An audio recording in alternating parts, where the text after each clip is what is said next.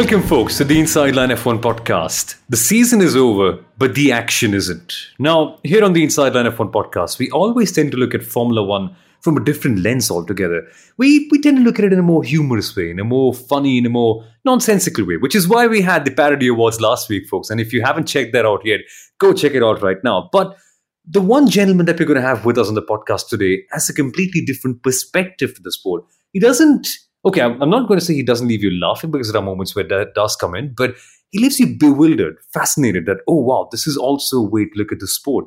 My journey watching his stuff started off with Senna back in the day.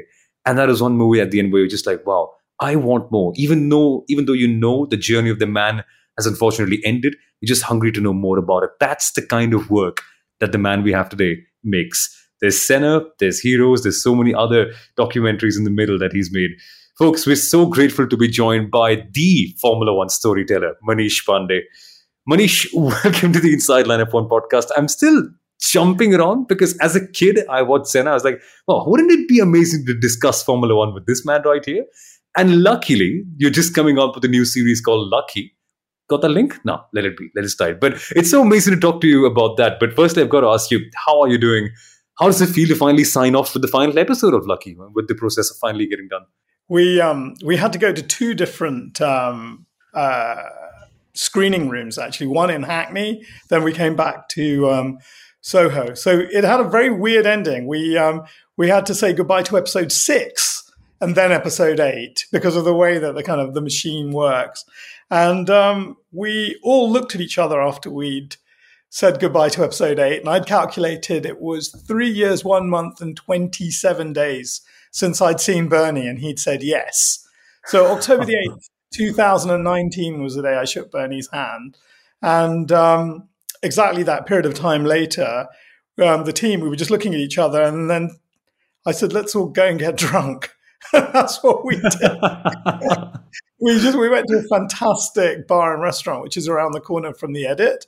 Um, very nice lady gave us a table for eight, even though there were six of us and um, it was pink and it was fizzy and it didn't stop. And it was great. And there are some hangovers in life which you should savor. I haven't had a, a decent hangover in a long time. So it's a lovely feeling waking up this morning.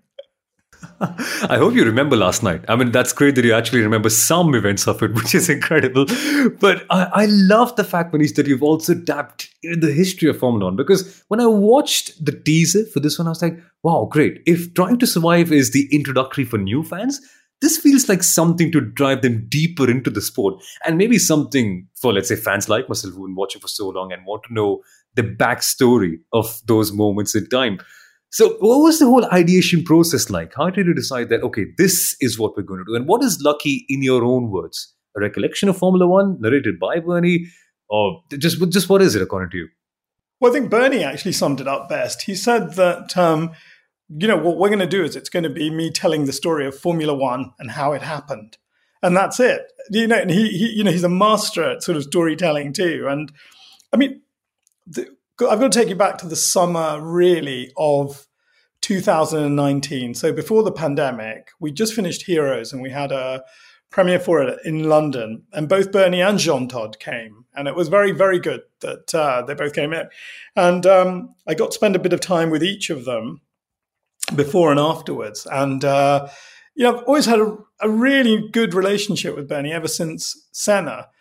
always stayed in touch. We never. Um, you know, he's not. Um, sorry, there's a cuckoo clock going off in the background. just, in Switzerland. Apologies. Um, so um, we'd always stayed in touch, and I that summer I thought I really, really want to tell Bernie's story. It was actually um, halfway through the third season post Bernie in Formula One, and with Bernie, you don't approach him with half an idea okay, his time is too busy, he's too smart, he's too, you know, if you want a decision, go in with a proper proposition. So I spent the summer thinking, well, look, what would it really be? Is it a movie? And I thought, no, no, he's, he's, um, he, you know, he was, he was pushing 90, 89. You know, we're not going to get that until 100 minutes. And there are no obvious three acts anyway, in my opinion. Then I thought, okay, if it's a multi-parter,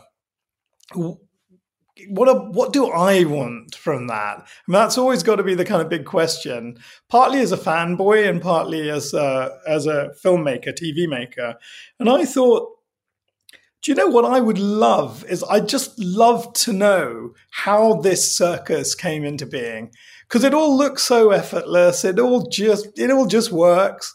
And uh, you know, you're just used to seeing yet another world leader, another world champion, and you know, and so I thought, first of all, he's he's got the kind of authority where I don't think we should have multiple voices. So we made one big, I think, decision, which was this would be only Bernie narrating, no one else. So there, if you're looking for multiple talking heads and him saying something, and then cut to Flavio saying something, then cut to Dave Richards saying something, that's this isn't this isn't the series that, that does that.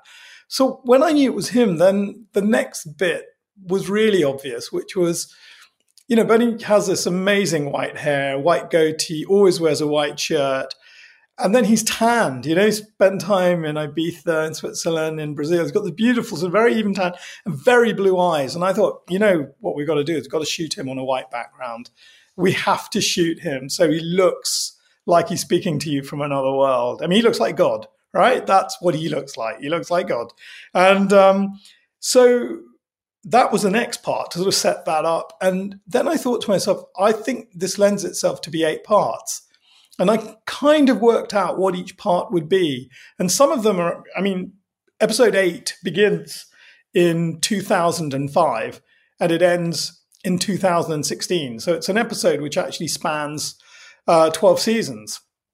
It's a long, you know, a, a long time. But the key moments in his life are what drive it, not the number of years. On the other hand, if you look at episode four, it's just 81, 82, 83. It's just three years. So you've got this really compact chunk of storytelling because what you what you should do as a good writer, as a good filmmaker, is find that tightest bit of story arc and what you have in 81, 82, 83 is a man who his team's working and they beat the French. And now he really is running Formula One the way he wants. But then they obviously will just turn on each other because that's how it works in Formula One, right? That's kind of how it works. It's, it's, it's all about ultra competition. And that's what I think unconsciously we love about it. And I think, and that is effectively what he tells you over eight episodes. I mean, the story begins at Silverstone in 1950, and um, he was there. He was a fan. I mean, you, you can't ask for more than that. As a, and he, he stayed in, he slept in his car with his dad because there were no hotels. So this is a young fan who goes, and his description of the race, you know, he, we, we recorded this beautiful description of the race. I had goosebumps when we found the archive his description it was uncanny. And when you watch that first episode you'll think i scripted it. I absolutely didn't. It's just uncanny. He says the king and the queen were there. The old old king and the queen queen elizabeth is there as a princess. You know and this is the whole point. It's just it is the most it's it's a most beautiful evocative story. And you see this young man who's a fan who becomes a driver manager twice and he gets bitten very, very hard. And, and the story actually in episode one ends um, in 1970. I, mean, I won't, you know, I won't tell you what happened. And there's a moment of real reflection for Bernie. Does he carry on in Formula One or does he walk away? Because it's that kind of it's that kind of time, it's that kind of journey, and he he chooses to stay.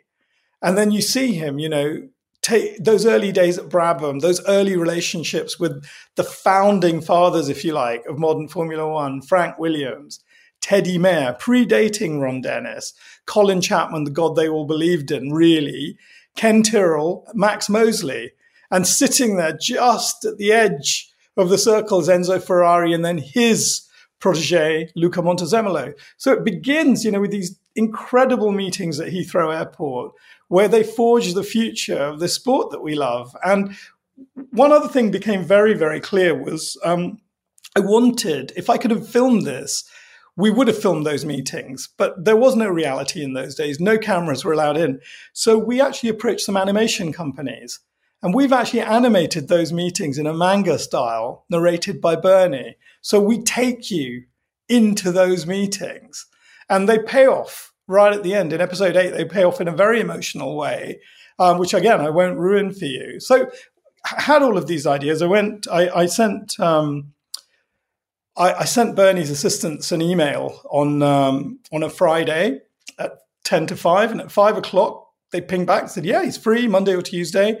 Um, I had a clinic on Monday morning. I trained as a doctor, so uh, I was still doing a day a week.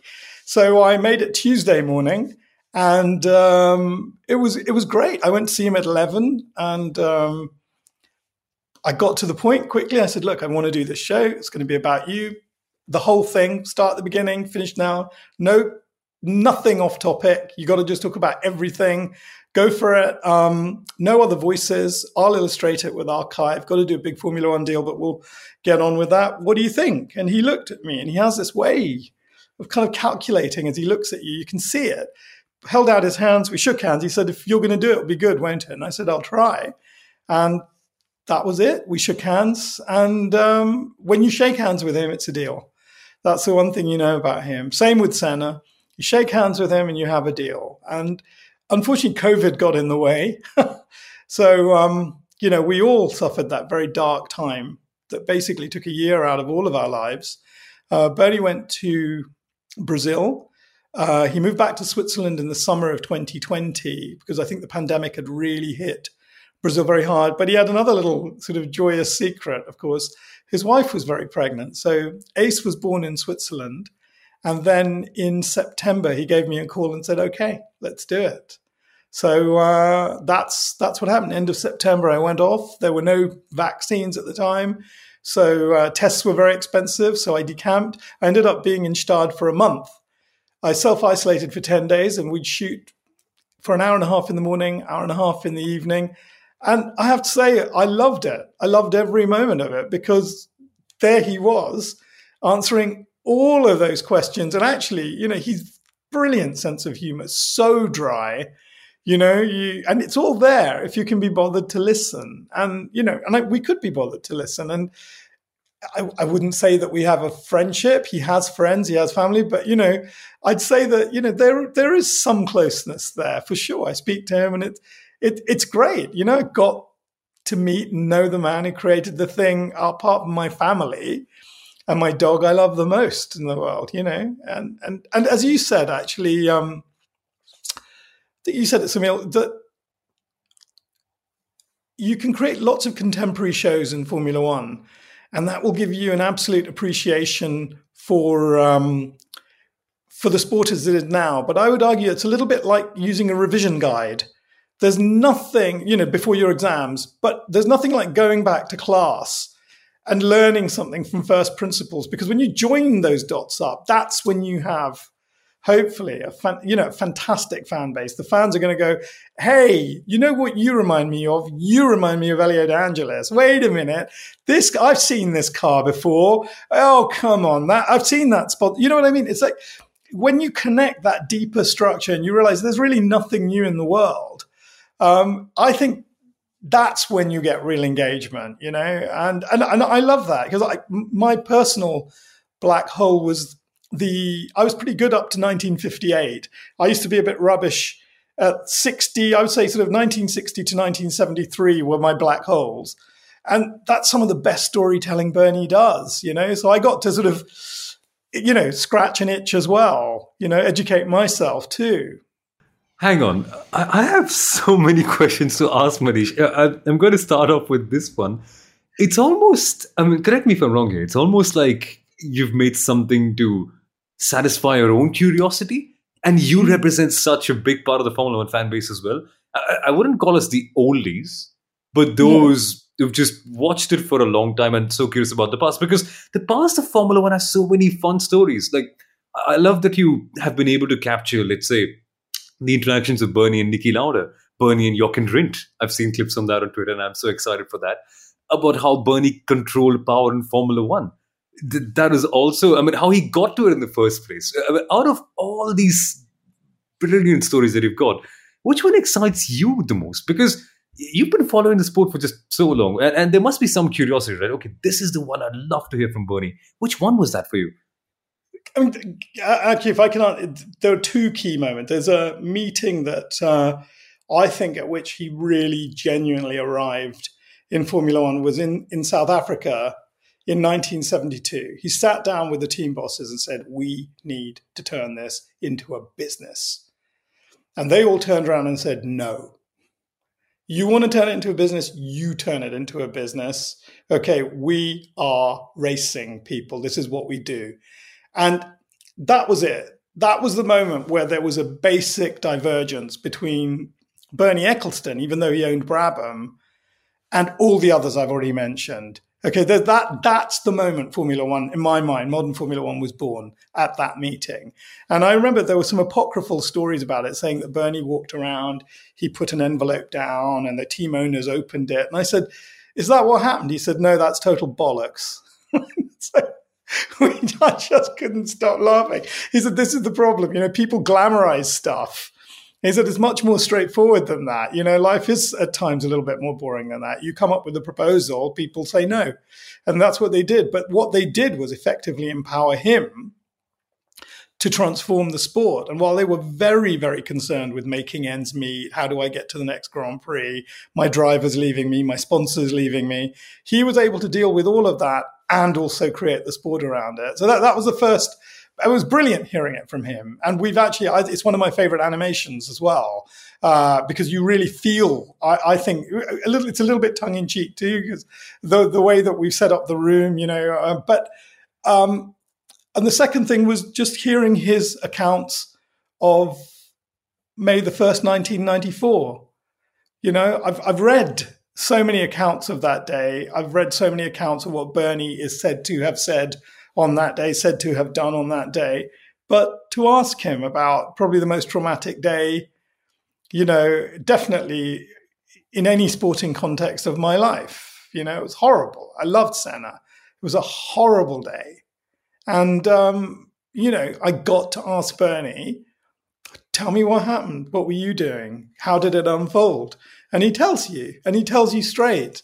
And he, you know, it, it, it's very sort of heartbreaking his explanation. Then the aftermath, going to um, going to Sao Paulo, we found some archive, and Bernie, he doesn't he, he doesn't shirk from things because they're difficult to say.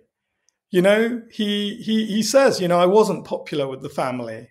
You know, and he but he also he's a human being. He understands that in that moment, why would he be? They're looking for someone to blame blame the man who put the circus together. So you know th- those those for me are two very powerful. And then the the bit that I defy anyone not to absolutely have a massive lump in their throat about is hearing him his last day at work.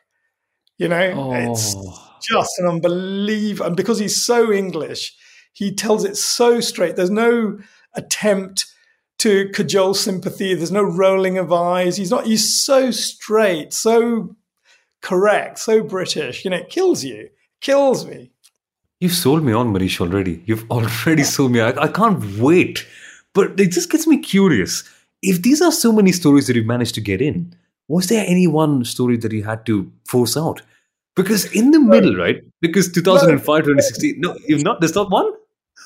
not one, loads and loads and loads. I mean, the thing, you know, we've got eight times 47 minutes. Okay. We've got lots of archive. We've got to get races in, other personalities in. So can we tell every story? You know, it, no. That's what's, it is a bit frustrating that some of them kind of got left behind, but it was much the same with Senna. You know, I, I think we've picked the stories that keep the narrative going and you, you, you get a sense of development not just of Bernie's character and a sense of his personal life, but of, but of these cohorts. And, you know, I don't think there's a, a major driver we've left out.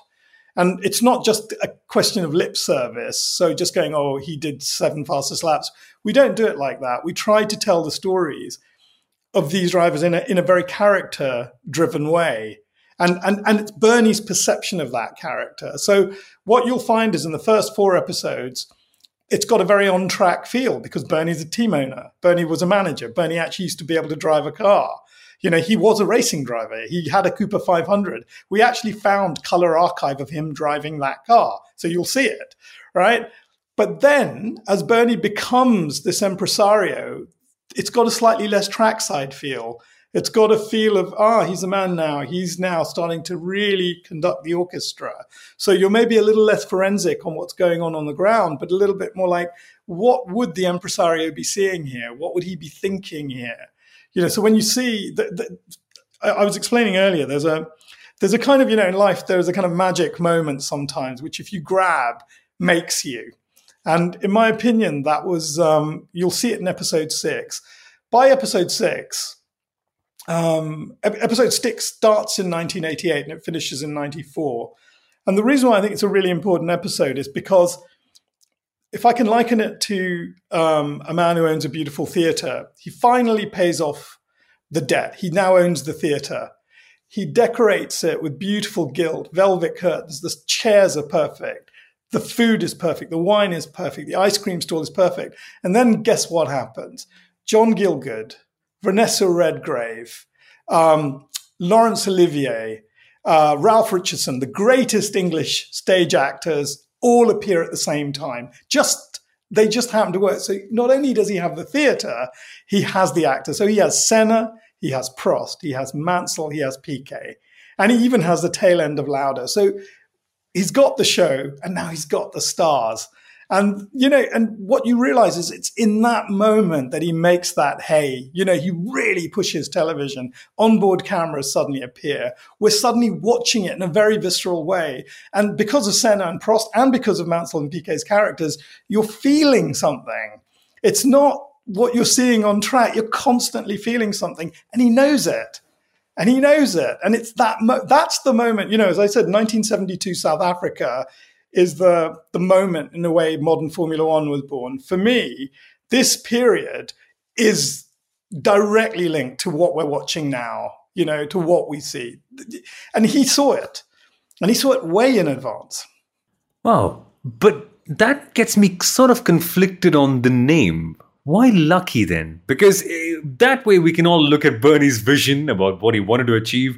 The way he all he got all the teams together and then made Formula One something that he ruled with an iron fist. But then why lucky? What does that stand for in that case? So it's a very, very tongue in cheek title. And it, it's based on that first meeting I had with him on October the 8th, 2019. Uh-huh. He, um, I, I, you know, I asked him that naive question that everybody asked him. I said, so how did you do it?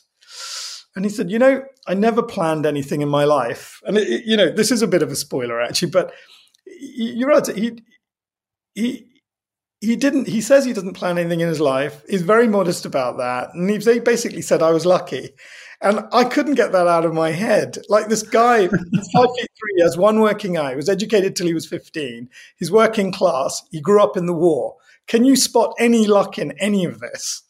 I just you know just not one ounce of luck. And i just i love the fact that he said he was lucky you know, because he's in a way too modest to blow his own trumpet, but also it's a great way of closing me down, isn't it? It's great. I was lucky.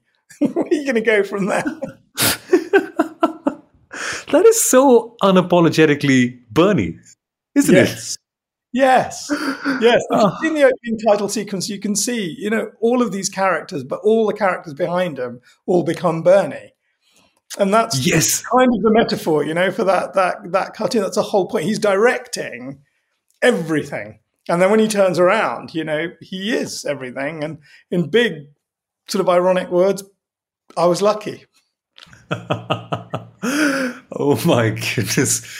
Wait, so you've you've got Bernie convinced. You've got you were lucky enough to get him to talk to you in that place as well, which is also right. another play because it's kind of a lucky deal that Bernie is on. But Bernie is Bernie. He, he has, uh, wait, I can't call it tantrums, but he has Bernieisms, if that makes sense. I mean, quirks that he's very particular about things I've heard. Uh, just in that sense, right? You, you said you had to fly out all the way to Switzerland, say 10 days quarantine just to get a just to get a glimpse of this man talking about the history of Formula One.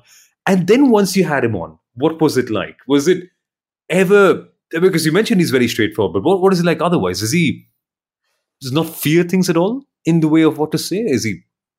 Why, No, why would he I- be doing it in a way?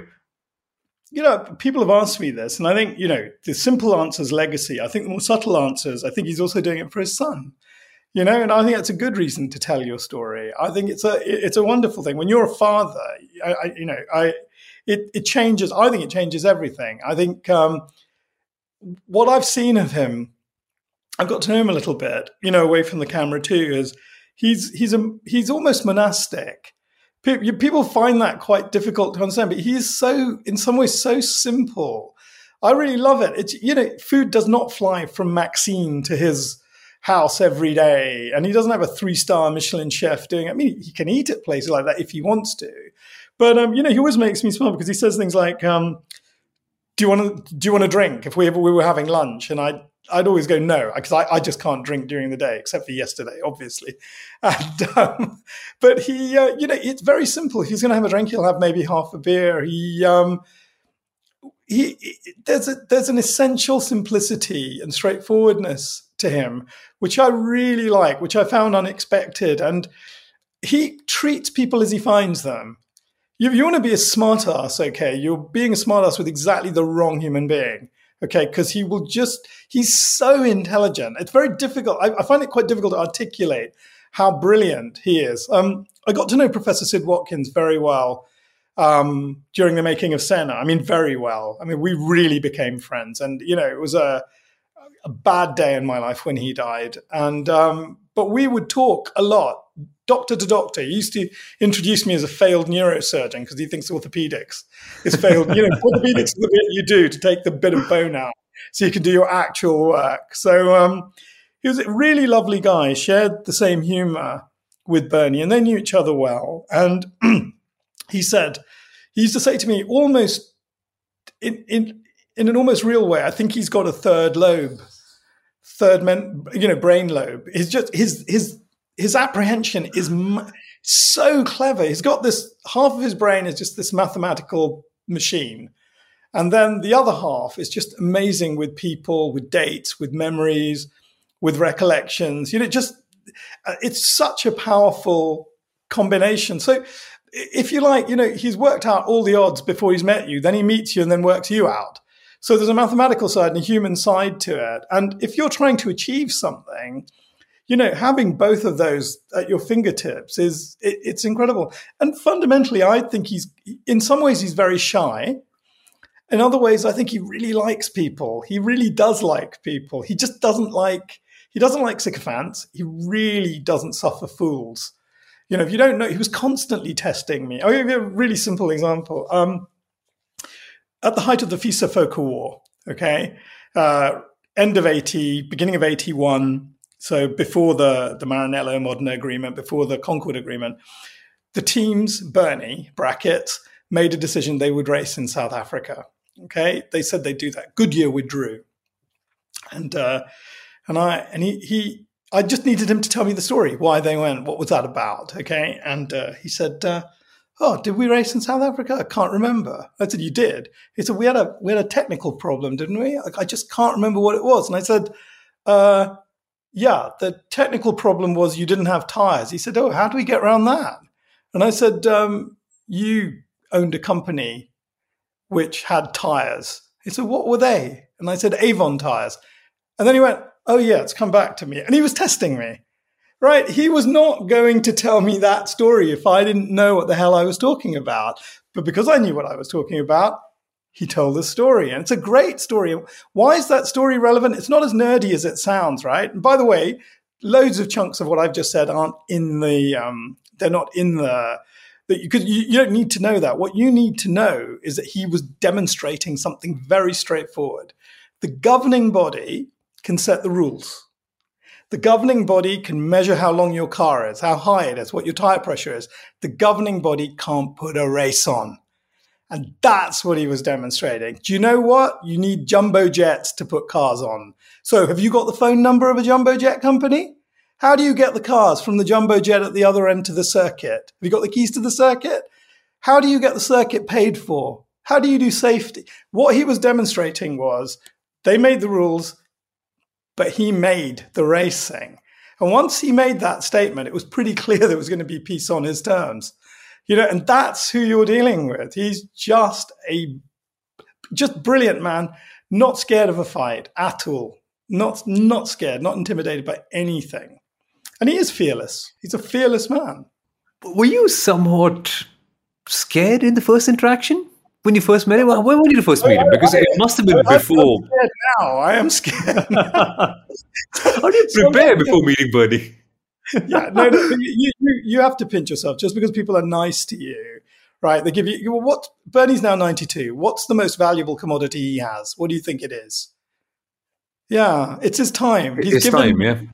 Yeah, he's given me eight weeks of his life. You know, I I wouldn't trade that for $10 billion. I mean, this is a sport that I love. I've heard the stories from the horse's mouth, managed to capture them. We've put this together in the best way we know how. And it's amazing. And I pinch myself every day, but I don't, I don't, um, what's the right way of putting it? I, it doesn't diminish my absolute respect for him by 1%. You know, this is a great man. You know, he genuinely is. And I've met very few people you know, who I just almost put in that kind of bracket. You know, visionary, someone who made things happen. Listen, do I agree with him politically 100% on stuff? Absolutely not. Do I agree with him socially on loads of stuff? Absolutely not. But do I respect him as a 92 year old from a different generation who's really seen the world, grew up in a war, has seen proper poverty, you know, who was going making deals at the times of military dictatorships. You mean, you know, you wouldn't get me on a plane to Argentina in 1972. I can tell you that, you know. So you're you're dealing with somebody who really thought through things. It, he is Sun Tzu in the art of war. He thinks through every single aspect of a battle, every contingency, and he always wins. I've always wondered how, and I think this is just going to give a little bit more of an insight about Bernie. It's I love that you've chosen him because, as you mentioned early on, he's seen everything, and he essentially was what Formula One stands for in all this way. Oh, it's it's amazing, amazing how things are going to pan out. But I, I want to focus more on the archives as well because you released a couple of clips on your Twitter, which were basically footages of back in the days, right? When F1 went to Las Vegas, Bernie dealing with all the older drivers, and you got archive footage for that. So you mentioned that we will deal with Formula One with the footage uh, earlier on the episode. What was that like? Because, of course, they now are more open than Bernie was in his time. But was it still quite a headache to find all that stuff? Because I was astounded watching just the Las Vegas circuit being prepared. I was like, wow, okay, this is stuff I never imagined. I mean, I knew that they did it in the middle of the hotel, but just watching it go past and all that stuff is amazing. So, I mean, I'm very lucky. Got a fantastic relationship with Formula One. I think you know um, the the person who really is the head of media content, Ian Holmes. He was there back in the day at Senna. So I've known Ian now since 2006. So it's a long time to know someone, and uh, I think you know he knows how passionate we are and how knowledgeable we are as a team and how you know we don't we would never abuse in any way kind of access to archive like that. Quite the opposite. It's like being allowed into the Bodleian Library, but also to borrow some old books and take them back to your room. You know, that's effectively what they gave us, which is extraordinary, unprecedented. It was done, I think, obviously partly because this project's about Bernie, but I think they know this will be fantastic for Formula One. And um, I think so, so you know, we, we had to do a deal. It was a complicated deal, a long deal. Um, it recognized certain rights. It re- recognized a certain amount of access, um, which, to be honest, um, was kind of incredible because we had remote access this time, and it was just done so so we could sort of really search for stuff on our own terms, if that makes sense. You know, with Senna, I remember I went in with Asif and Paul, uh, uh, our um, our archive producer at the time, and we would spend.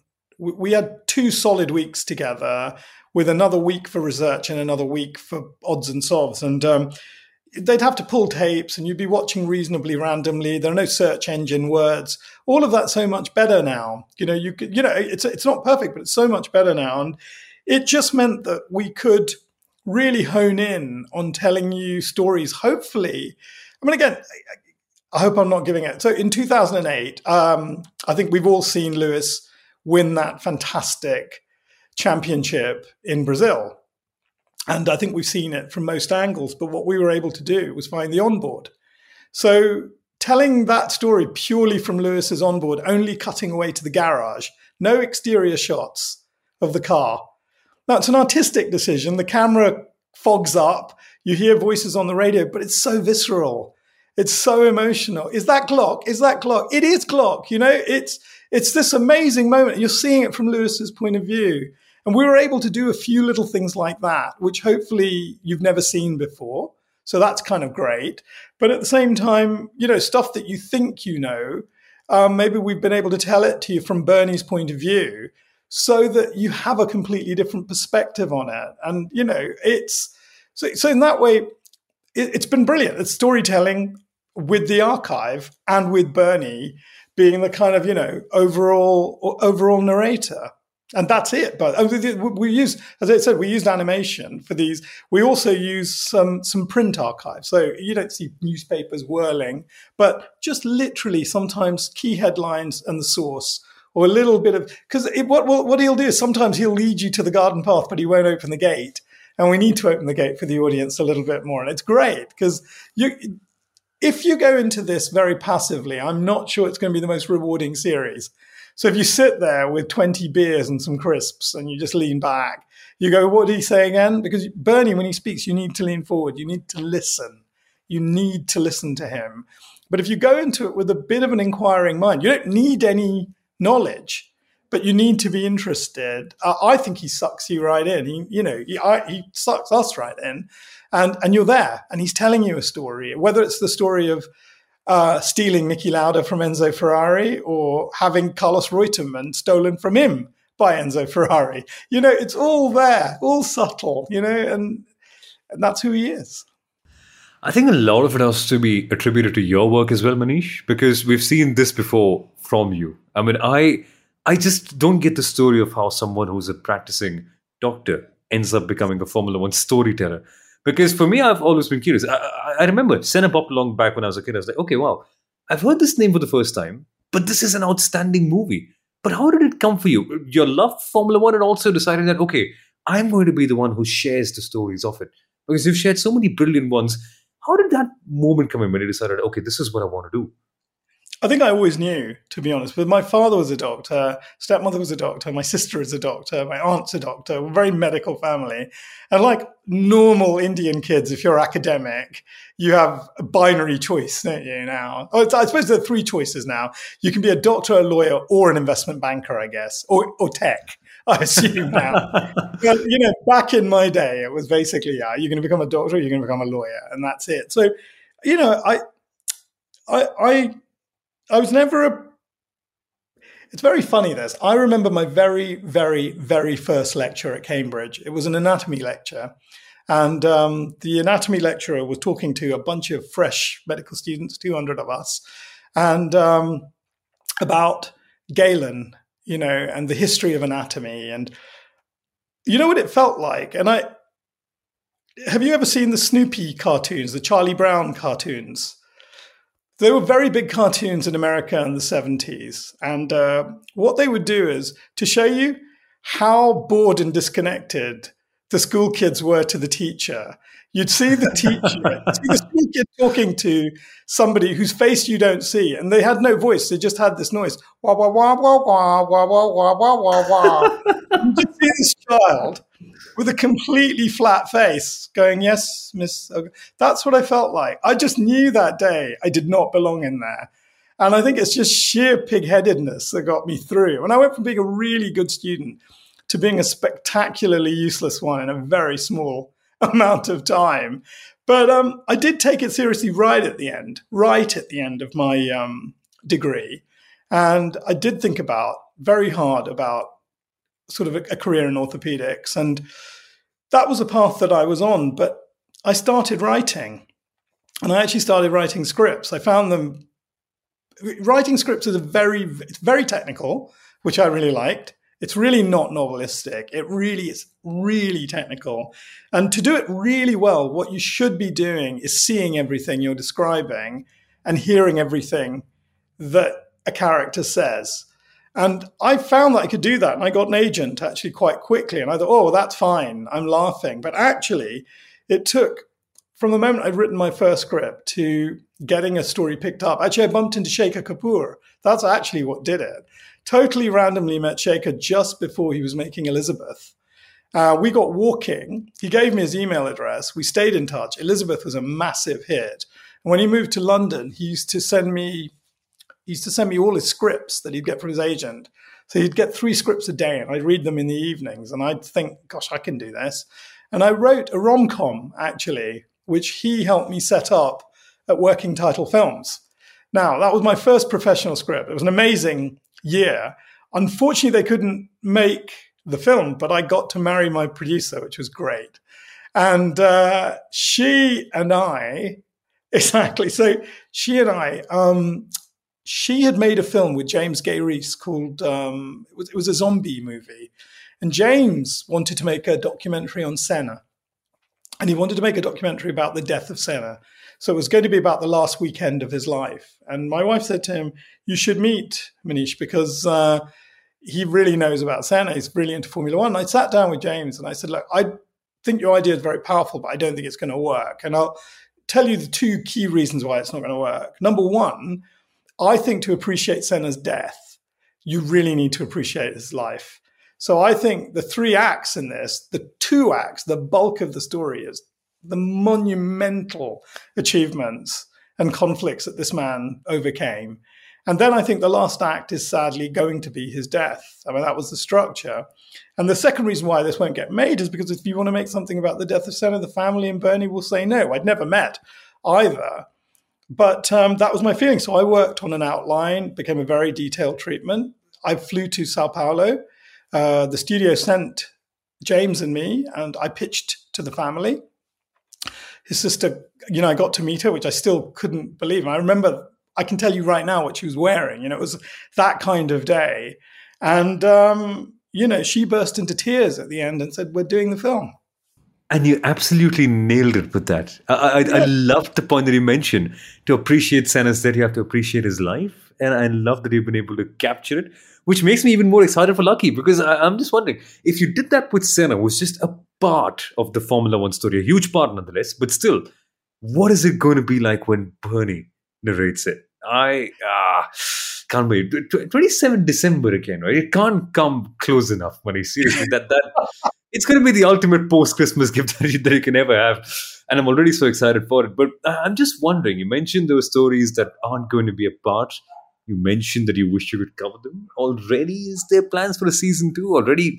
Can you see what's happening next? Because I, am already salivating at the thought of it. Yeah, tell you what I'd quite like to do one day. Uh, it won't be soon. I think in a, a few years' time, when I'm sort of, you know, we've got we've got a few things that we are lining up to do, but well, I wouldn't mind sitting down with the material when there's some space and maybe creating kind of the ultimate podcast with it. I just had this sort of thought that he's said so much. And I've also had this idea about doing it as what I, I would call it, we, we nickname it, maybe I've stolen this, I don't know, but a vodcast. So what you would do is you'd get the best photography you could find and tell longer form versions of each of these stories just underneath a still picture and then move to another picture. So it's a very different experience. You just sit in front of your TV and have Bernie narrate in long form and no movement. So you're not being distracted, but you're looking at a picture and you're analyzing it. You know, you choose a picture carefully, you can do that. And I think, I mean, I'd love to do something like that. That that would be a beautiful thing to do at some point in the future, I think, with this. Wow. And, and there are so many photographers we could have as well, and so many of the F1 archives, so many stories that are just pictures, but essentially un, untold in that way. Wow, okay, okay, amazing. My, my mind's really running extremely hard to imagine all those things right now. But Manish, uh, it's it was amazing having on on the Inside Line F1 podcast. I just think the next thing to do now is wait for the next 10 odd days. Seriously. That's well, the only thing I can. 21 days. and when the episode goes out, it'll be 10. So uh, that'll be even less for all of our dear listeners, but a little bit longer for us right now. But amazing, amazing. I'm so grateful that you took out the time to speak to us right here. Thank, thank you very much. And I hope it really goes well, Manish, seriously, because there's no reason I can see why it wouldn't. Sure. No, no, I think Bernie you know, he's so misunderstood, I think. Um, if we can get across that really strange mixture of essential simplicity, yet this utterly complicated mind that's so apprehensive, we can just get that balance across and this sense of humor. You just, you know, he's he's he's an entertainer and he is very entertaining if he wants to be. Can't wait to see how that pans out. But thank you once again, Manish. Folks, uh, this time I won't thank you for listening because uh, it's nothing to be thankful. Manish is such an excellent storyteller. You just want to sit down and listen. And I think that'll also be something we can potentially do someday. This is your thoughts on the moments of Formula One. But for now, folks, it's time to bid goodbye. Thank you for listening and have a good time. And don't forget to watch Lucky because I am already been sold in. And by this point, if you're already here, good chance that you're as well. See you, folks. Have a good time.